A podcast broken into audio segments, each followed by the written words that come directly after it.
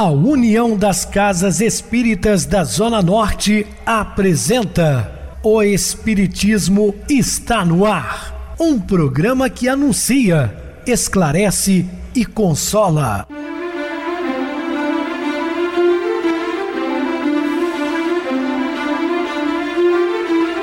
Não se turve vosso coração. Credes em Deus, credes também em mim. Na casa de meu pai há muitas moradas. Se assim não fora, eu vou-los teria dito, pois vou preparar-vos lugar. O Espiritismo está no ar. Sintonize esta frequência. Pare, pense na vida, faça perguntas. Muito boa noite, meus queridos e amados irmãos ouvintes da Rádio Trans FM, do programa O Espiritismo está no ar, essa onda de amor e luz em seu rádio. Este é um programa que anuncia, esclarece e consola. Rádio Trans FM, sua voz é a nossa voz. Anunciamos Jesus para todos os corações sintonizados conosco, uma vez que não pregamos aqui religião, falamos do amor universal do Cristo sem a pretensão de converter a ninguém. Uma doutrina esclarecedora, a doutrina espírita, responde todas as indagações do homem, de onde eu vim, para onde vou e faço na terra, as diferenças sociais, raciais, os sofrimentos, e uma doutrina consoladora, porque consola as dores, em muitas situações, até mesmo dos entes queridos que partiram. Hoje, quinta-feira, Carinhosamente eu recebo no programa meu querido amigo, expositor espírita Guaraci Silveira. Uma boa noite, seja muito bem-vindo. Boa noite, Pedrosa e ouvintes do programa Espiritismo está no ar. Vamos refletir com Joana de Ângeles. Agir com ordem e ter consciência de que a vida é uma ação que não cessa significa um avançado passo no caminho da evolução. Prefeito Guaraci, sempre com a mensagem de Joana de Anjos, para a nossa reflexão da noite. Hoje nós vamos estudar a respeito da parábola da figueira seca. Dúvidas sobre o assunto? Entre em contato conosco ligando para a Trans FM, que é 0 operadora 32 3211 5697. Meus queridos irmãos, nós temos uma grande audiência através do rádio, mas isso não acontece no YouTube. Eu peço aos nossos amados ouvintes que se inscrevam no YouTube Viver Underline Melhor no YouTube. Lá vocês encontrarão vários programas, podem acessá-los, deixar comentários. Então, por favor, também nos adicione através do YouTube. Quer falar comigo? Utilize a Oi 988012675, WhatsApp 9844949 novamente 59, o nosso e-mail o Espiritismo está no ar, arroba hotmail.com. Interajam conosco, façam perguntas, tirem dúvidas, podem dar sugestões ao programa, tanto aqui pela rádio quanto pelo YouTube. Estamos à disposição dos ouvintes. Vamos agora para aquele momento muito especial, que é o nosso momento de oração. Sintonize esta frequência. O Espiritismo está no ar. Momento de oração. Mestre amado, o mundo está precisando de paz.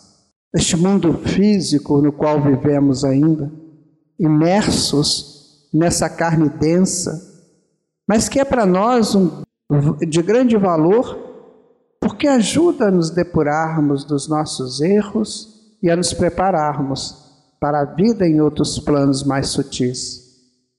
Mas é necessário que tenhamos paz, Senhor. É necessário que o homem busque em si, nos, nos, no fundo do seu coração, onde reside a sua, a sua gênese, a sua imortalidade, que ele busca transpor lá do fundo da alma para os campos da consciência esse sentido de paz. E essa paz não se fará por debates áridos, quem nada contribui para a humanidade. Há pessoas que primam por falar do mal, enaltecer o mal, viver o mal. Sabemos que quando vivemos só o lado positivo dos sentimentos, nós nos fortalecemos, nos potencializamos.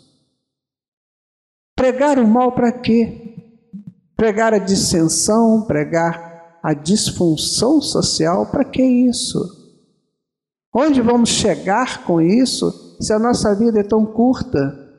E vamos deixar aqui uma história da nossa passagem? E chegaremos no mundo espiritual e as pessoas estarão falando aquilo que fizemos. E isso pode ser fator de libertação, mas também fator de aprisionamento. Quantos espíritos existem que falaram tanta coisa desnecessária, maldosa, mentirosa, e desencarnam e ficam presas aos cipoais que eles mesmos criaram. Então é preciso analisar bem o que vamos dizer pensar antes, falar depois, e se possível não falar, agir no bem. Francisco de Assis tem uma frase lapidar: pregue o evangelho a todas as criaturas, se necessário, utilize palavras. Então, Senhor, que possamos entender o valor da nossa palavra, para que ao dizê-la, para que ao emiti-la, sejamos partícipes da construção de um mundo melhor, um mundo de paz. Que assim seja, Senhor. Estamos apresentando o Espiritismo está no ar. Bem, meus amados irmãos, estamos de volta com o assunto da noite e hoje falando sobre a figueira seca. Olha, uma parábola muito importante. Nós sempre falamos que temos que sair da letra que mata. Tá? Isso aqui é um belo exemplo por isso que quando nós falamos que a doutrina espírita é uma doutrina esclarecedora, porque realmente tem um esclarecimento perfeito daquilo que ficou ininteligível né, para os homens. E no dia seguinte, quando saíram de Betânia, teve fome. Ou seja, Jesus teve fome quando saiu de Betânia. Uma vez que ele pregava né, o Evangelho em várias cidades, sempre se locomovia a pé. Vendo de longe uma figueira que tinha folhas, foi ver se nela acharia algum, alguma coisa. E chegando a ela, não achou senão folhas, porque não era tempo de figos.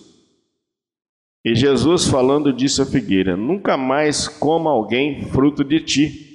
E os seus discípulos ouviram isso. É óbvio que tem um outro sentido que nós vamos entender. Se não era época de figo, por que, que Jesus ia amaldiçoar um vegetal, uma árvore, né? Porque ele estava com fome. Será que ele está indo de encontro a tudo aquilo que ele ensinou, o amor incondicional? E eles passaram pela manhã, viram que a figueira se tinha secado desde as raízes. E Pedro, lembrando-se, disse-lhe: Mestre, eis que a figueira que tu amaldiçoastes secou. Até porque a maldição não sai de Jesus nem de sua boca, né? Tem uma coisa nessa palavra, sabe, Pedro? Essa é uma palavra pesada, né? Amaldiçoar. Tem que pensar o seguinte: maldição são a junção de duas palavras, maldicção ou mal colocação de alguma palavra.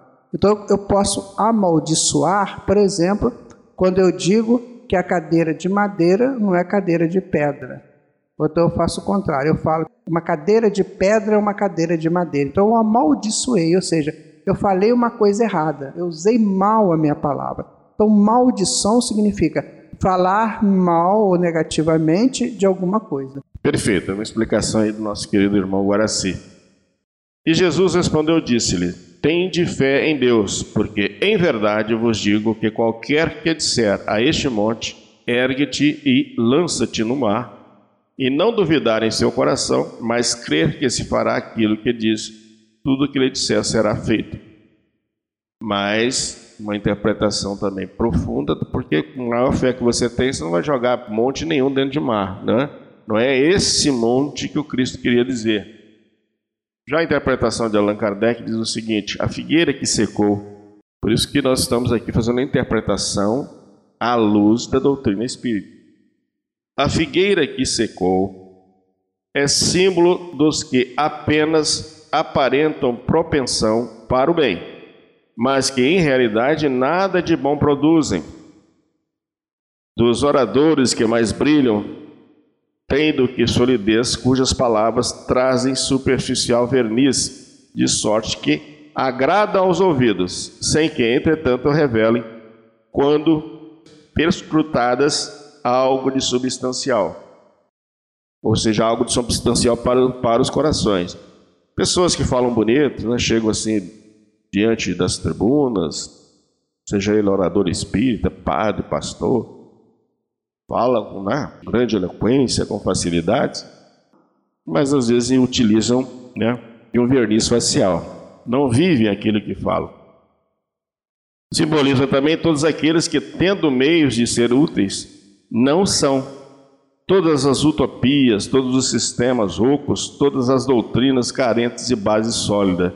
E o que, as mais das vezes, faltam é a verdadeira fé, a fé produtiva, a, a fé que abala fibras do coração, a fé numa palavra que transporta montanhas. São árvores cobertas de folhas, porém baldas de frutos. Por isso é que Jesus as condena à esterilidade, porquanto o dia virá em que se acharão secas até a raiz. Então é isso que o Cristo queria dizer. São homens né, que utilizam de palavras, mas não trabalham, não fazem nada, nem para o progresso né, dos demais. Estão presos ainda, às vezes, por orgulho, vaidade, utopias. São secos por dentro. Então, o ensino evangélico sobre o lançar das redes pelo lado direito do barco, que está registrado por João 21,6, também é interpretado por Emmanuel no livro Caminho, Verdade e Vida.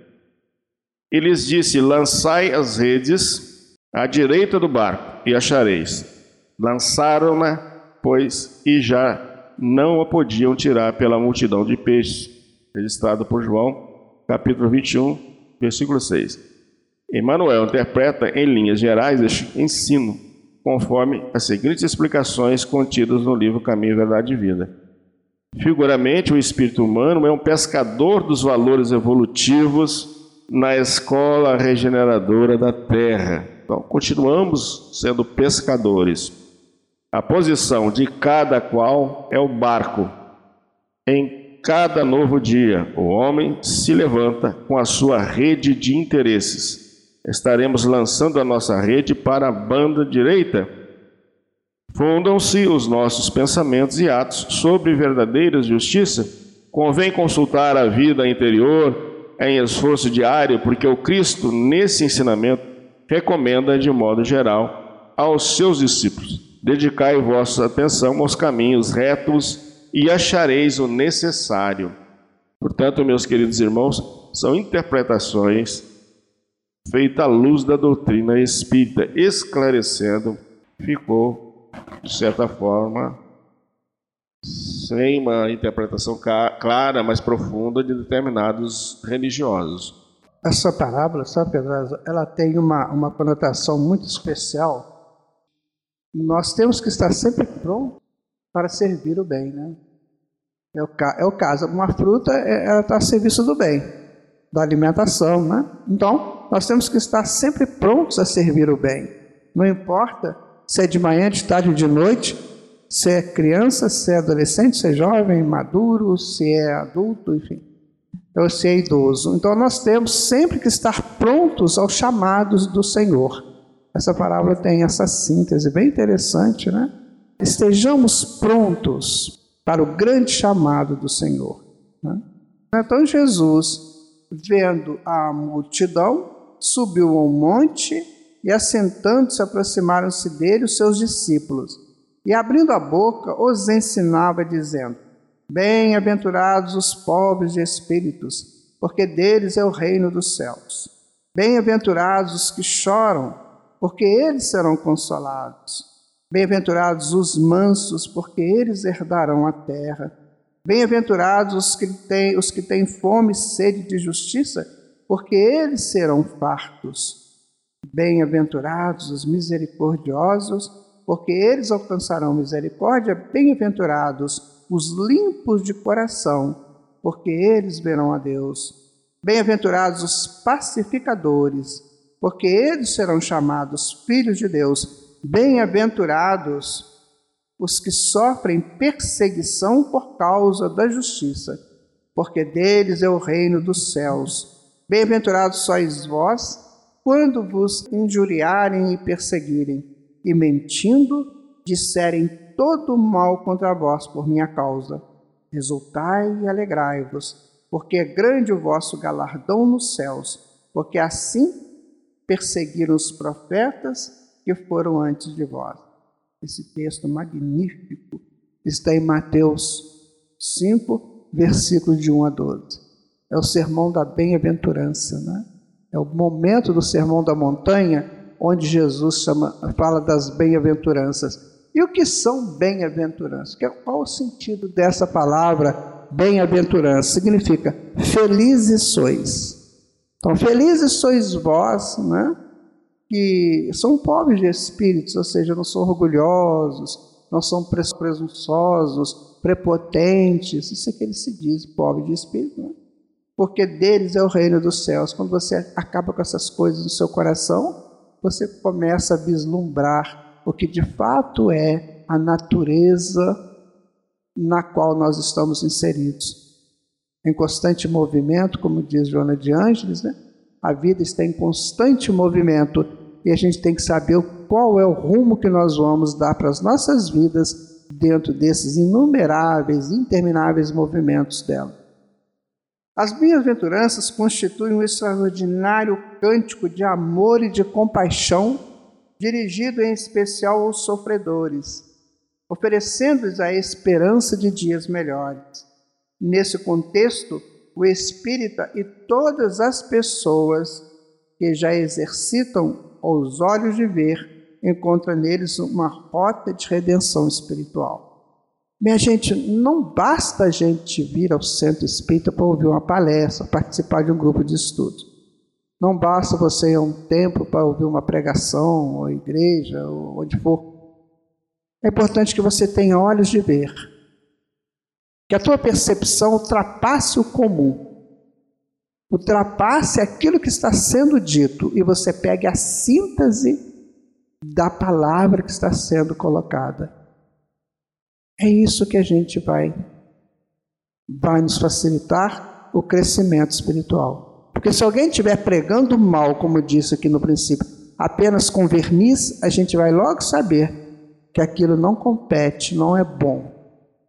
E se alguém está pregando do fundo da sua alma, a gente sabe que é bom. Por quê? Porque você tem olhos de ver isso. Você não se ilude, você não é um rebanho comandado por pastores ou pastoras, isso no sentido todo geral, não é só da igreja evangélica, mas por pessoas que não têm ainda a consistência do bem em si. Eles leem e repetem, como não tem ainda a força interior da mensagem, então eles utilizam de encantamentos. Encantamentos com as palavras, com os gritos, com as ironias que a gente vê muito por aí. Então é preciso que a pessoa que está dirigindo a nós uma palavra, principalmente a palavra do Evangelho, tenha a consistência da própria palavra em si, ou seja, que ele seja a mensagem que ele prega. Caso contrário, será apenas um ledor dos textos e uma pessoa que vai falar bem superficialmente sobre o texto. É isso que ele está colocando aqui como olhos de ver, né? A multidão a quem Jesus se, se dirige são os cansados e os oprimidos pelo peso das provações que, esperançosos, aguardam o momento da melhoria evolutiva com Cristo. Considerando o texto evangélico, registra Humberto de Campos. Difundidas as primeiras claridades da Boa Nova, todos os enfermos e derrotados da sorte habitantes de Corazim, Magdala, Betsaida, Dalmanuta, isso aí foram aldeias da Galileia, tá, gente? Todas elas são aldeias lá da Galileia. Corazim, Magdala, Betsaida, Dalmanuta e outras aldeias importantes do lago, essas aldeias ficavam ao lado, né, margeando né, o, o, o lago de Genezaré. Importantes lagos enchiam as ruas de Cafarnaum em turbas ansiosas, os discípulos eram os mais visados pela multidão, pelo motivo do permanente contato em que viviam com seu mestre. Todos queriam o auxílio de Jesus, o benefício imediato da sua própria virtude. Então aquela galera toda vinha lá de Corazim, de Betsaida, de Cafarnaum, de, de, de Corazim, Betsaida, de, de Magdala, né? E, e, de Dalmanuta, eles iam para Cafarnaum, que é uma aldeia também que tinha ali onde morava Pedro, João, Tiago. Então eles iam ali para conversar com Jesus e assediavam os apóstolos. Oh, você está aí do lado do mestre, me dá um jeitinho aí para mim. Eu preciso da virtude dele, ou seja, preciso da força dele, porque virtude significa força. É uma palavra que vem do latim virtus, que significa força. Então eles queriam se, se rodearem dos apóstolos para que os apóstolos ajudar, os ajudassem nessa chegada até o Mestre. Né? Para esses espíritos saturados de sofrimento, quanto para nós, aplica-se os esclarecimentos que Jesus transmitiu a Levi. Levi é Mateus, tá, minha gente? Precisamos amar e aceitar a preciosa colaboração dos vencidos do mundo. Se o Evangelho é a boa nova, como não há de ser a mensagem divina para eles, tristes e deserdados, na imensa família humana? Os vencedores da terra não necessitam de boas notícias. Nas derrotas da sorte, as criaturas ouvem mais alto a voz de Deus quem governa o mundo é Deus. E o amor não age com inquietação. Então, olha que interessante isso aqui. Ou seja, é, eu procuro Deus quando a coisa não está bem. E nós falamos isso para as pessoas: olha, não fique aí achando que o homem é que governa o mundo. O homem é apenas instrumento de Deus. Se ele faz as coisas erradas, é porque ele deixa de seguir as orientações de Deus. Mas quem governa o mundo é Deus. Nada que acontece sem que Ele não permita. E às vezes você vê uma coisa ruim acontecendo, Ele está deixando acontecer para que as pessoas abram os olhos. Vê que aquilo não é um bom caminho. Mas quem dirige o mundo é Deus. O homem não tem essa condição toda de dirigir o mundo. Esses homens briguentos, esses homens que quando se encontram, esses líderes quando se encontram, eles não conseguem, às vezes, nem chegar num acordo sobre determinado tema, como é que eles seriam capazes de, de governar o mundo? Não, eles são instrumentos, que sejam instrumentos do bem, que sejam instrumentos da luz. Mais adiante, continua Jesus em suas elucidações ao apóstolo. Até que a esponja do tempo absorva as imperfeições terrestres, lindo isso aqui, né? Até que a esponja do tempo né, absorva as imperfeições terrestres, através de séculos de experiência necessária os triunfadores do mundo são pobres seres que caminham por entre tenebrosos abismos. É o que a gente vê, minha gente. Quantas pessoas aí governando, sendo pessoas de poder caminhando a passos largos para o abismo.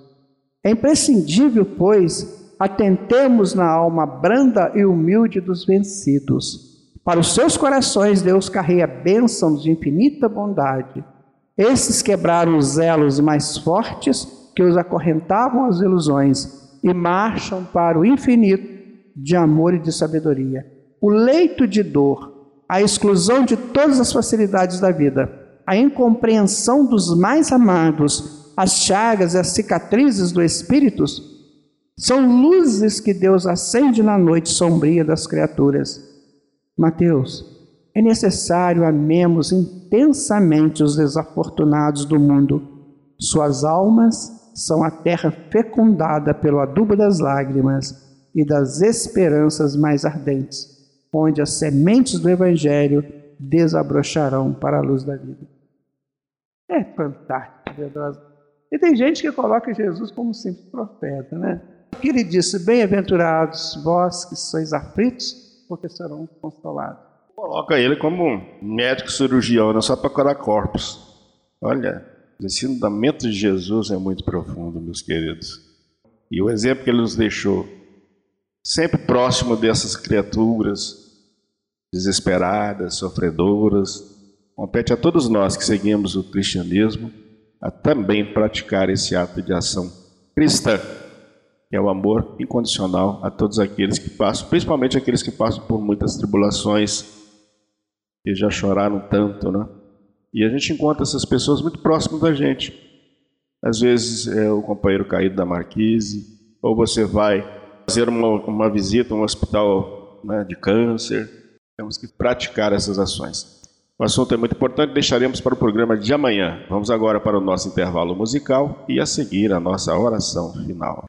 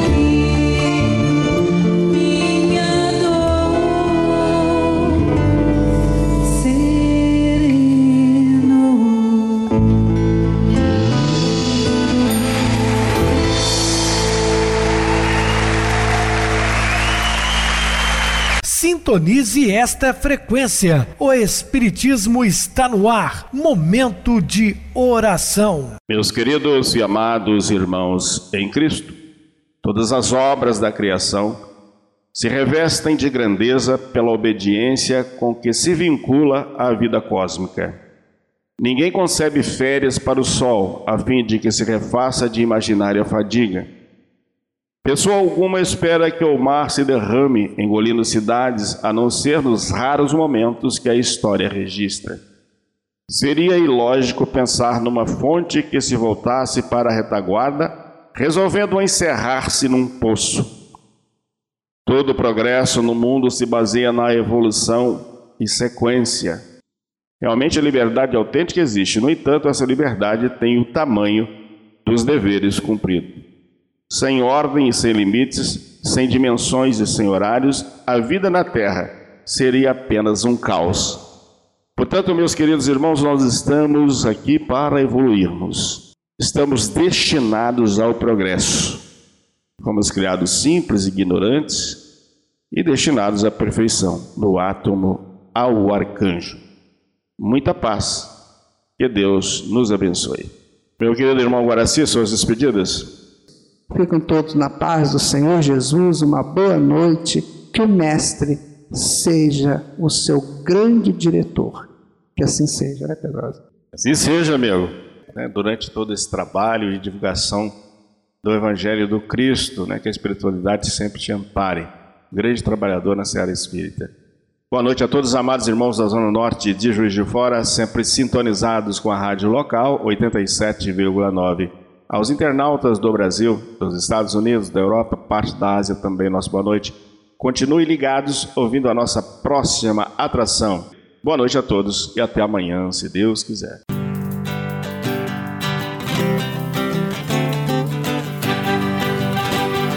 A União das Casas Espíritas da Zona Norte apresentou O Espiritismo está no ar, anunciando o Evangelho de Jesus, esclarecendo sua mensagem, consolando corações. Olhe pro céu e descubra imagens de luz. Se tem Jesus, o amor todo que Deus te deu. Pense no bem, no melhor em que pode fazer. Seja o que for, também vai receber.